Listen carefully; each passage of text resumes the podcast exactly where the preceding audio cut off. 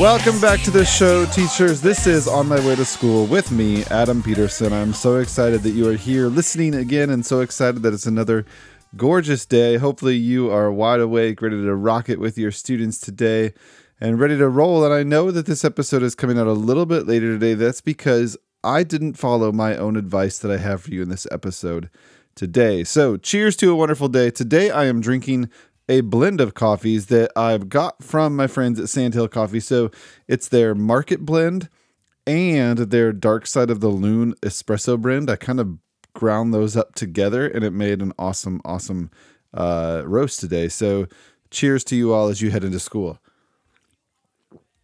So, I told you I didn't take my own advice about today's episode, and that's what we're going to talk about. And today's episode is all about saying no. Just say no. I know as educators, we too often say yes to everything that is asked of us, whether it be from administration or from a student or from parents or even from our own family.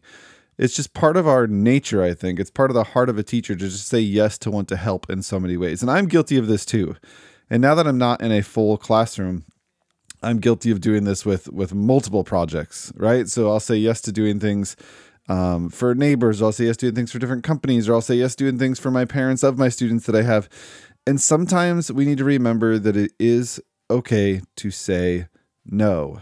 And this kind of goes back to the episode we did a while back about spreading out your hard work. Spread your hard work out so you don't spread yourself too thin, was the topic of that episode.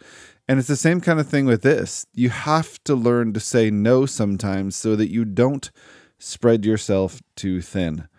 See, I'm a big believer that family comes first. And when you constantly say yes and yes and yes to things at school, while it makes you feel good and while you know you're doing your part to help out, you got to admit that part of that is taking away either from time with your family or from you, from yourself, from your drive, from your ability to have time when you get home with your family because you've spent it all at school. So that's today's tip. Just remember to just say no sometimes. No one's going to judge any different. You know you're working harder than ever before.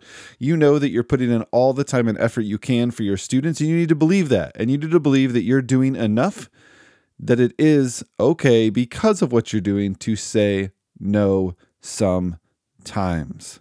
That's it for me today. Take that tip and run with it as you head into your classroom today. Remember, work your hardest, but work your hardest over time and just say no when you feel like you are overwhelmed, which is probably a lot this year, but it's okay to do.